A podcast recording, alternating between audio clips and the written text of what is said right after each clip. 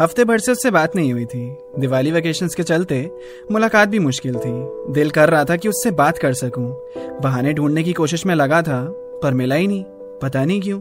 मैं सोचता रहता था, अभी वो क्या कर रही होगी? जैसे मैं याद कर रहा हूँ उसे, क्या वो याद कर रही होगी? यही सुन के दिल मेरा मुझे ज़ोर का चाटा लगाता था। तो उसके लिए कोई स्पेशल पर्सन नहीं है। मुझे बार बार समझाता था। ख्यालों में इतना अच्छा लगता है, ख्वाब से निकलने का मन नहीं करता, और ऐसा किसने कह दिया कि मैं उसके लिए आम से खास हो नहीं सकता? तो अगर स्पेशल नहीं हूँ तो स्पेशल बनने में कितना टाइम लगता है? वर्ड्स पे तो पहुँच ही चुका हूँ। काम भी बनी जाएगा लगता है। दो दिन बाद दिवाली थी। मेरा भी तब दिमाग खुला। विश करने के लिए करूँगा कॉल बात करने का बहाना मिला। उसकी आवाज़ सुनाया हफ़्ता ही हुआ था जो अरसा लग रहा था, और मेरी खुशी देखकर घर वालों को अलग ही मसला लग रहा था। तो अब दिन आया दिवाली का। शाम का भी टाइम था। बालकनी में खड़ा मैं नंबर डायल करने लगा। देखा भी मैंने आसपास। प्राइवेसी का ध्यान रखा। कोई आना जाए मेरे पास। बस इसी बात का डर था। डायल किया नंबर कॉल भी लग गया। तुम फ़ोन के पास ही बैठी थी क्या? जो एक रिंग में ही उठा लिया। बात स्टार्ट मैंने करी। हैप्पी दिवाली विश किया। मुस्कुरा के सेम टू ये बोलकर उसने कॉन्वर्सेशन में इंटरेस्ट शो किया। बात को आगे ले गया मैं और पूछा, और बताओ? उसने बोला, कुछ खास ऐसा घटा नहीं है। मैं भी क्या बताऊँ? फिर उसी ने बातों में एड ऑन किया कि कैसे उसकी फुलझड़ी जलाते वक्त उंगली जल गई। और मेरी फेवरेट मिठाई जो पिछली दो दिवालियों से हर दिवाली के बाद वो मेरे लिए लेकर आती थी, वो इस बार नहीं मिली। धीरे धीरे बातों से बातें निकलती गई। टॉपिक बदला और बातें भी बदलती गई। अब दस मिनट से ज़्यादा हो गए थे, जो अब तक का मेरा रिकॉर्ड था। बातें हौले हौले वहाँ पहुँच रही थी, जहाँ मैं पहुंचाना चाह रहा था। वो भी काफ़ी कंफर्टेबल लग रही थी। बात करते हुए मुझसे, मैं कुछ भी बोल रहा था ना तो जवाब दे रही थी इसके फिर मैंने उससे कहा मैंने सिर्फ़ दिवाली विश करने के लिए तो मैं कॉल नहीं किया था। मुझे कुछ और भी कहना था तुमसे। मैं कह सकता हूँ क्या? उसने कहा, बिल्कुल, कहो मैं सुन रही हूँ। मैं कह ही रहा था कि तब तक फ़ोन कट गया। मैंने फिर से डायल करने की कोशिश की और पीछे देखा तो मम्मी का चेहरा। मुझे लगा, मम्मी ने मेरी बातें सुन तो नहीं ली। शक्ल से भी लग रहा था कि गुस्से में थी। मैं डर गया।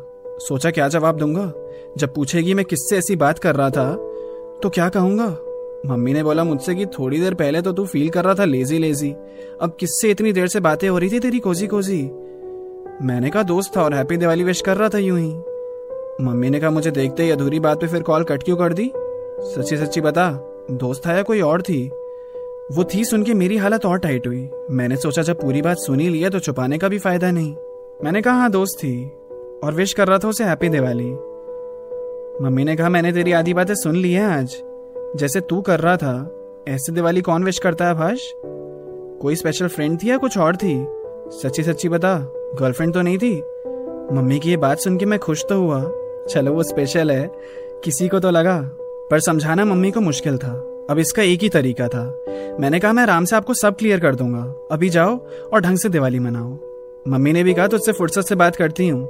आ जाइयो जल्दी से बाहर। फ़िलहाल अभी मैं चलती हूँ।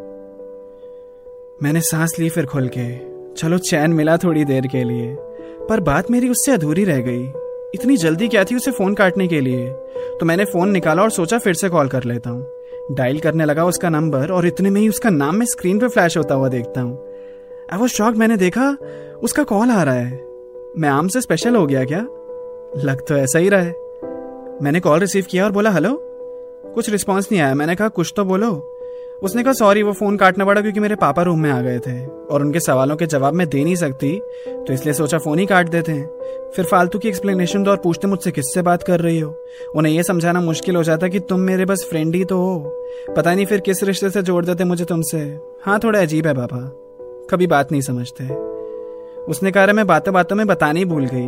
वो लड़का था ना जिसके बारे में मैंने तुम्हें बताया था? मैंने बोला हाँ तुम्हारा वो क्रश क्यों, उसे क्या हुआ? उसने कहा propose him and said yes to me thank you so much तुम्हारी वजह से ही सब हो पाया, हुआ जो कुछ भी।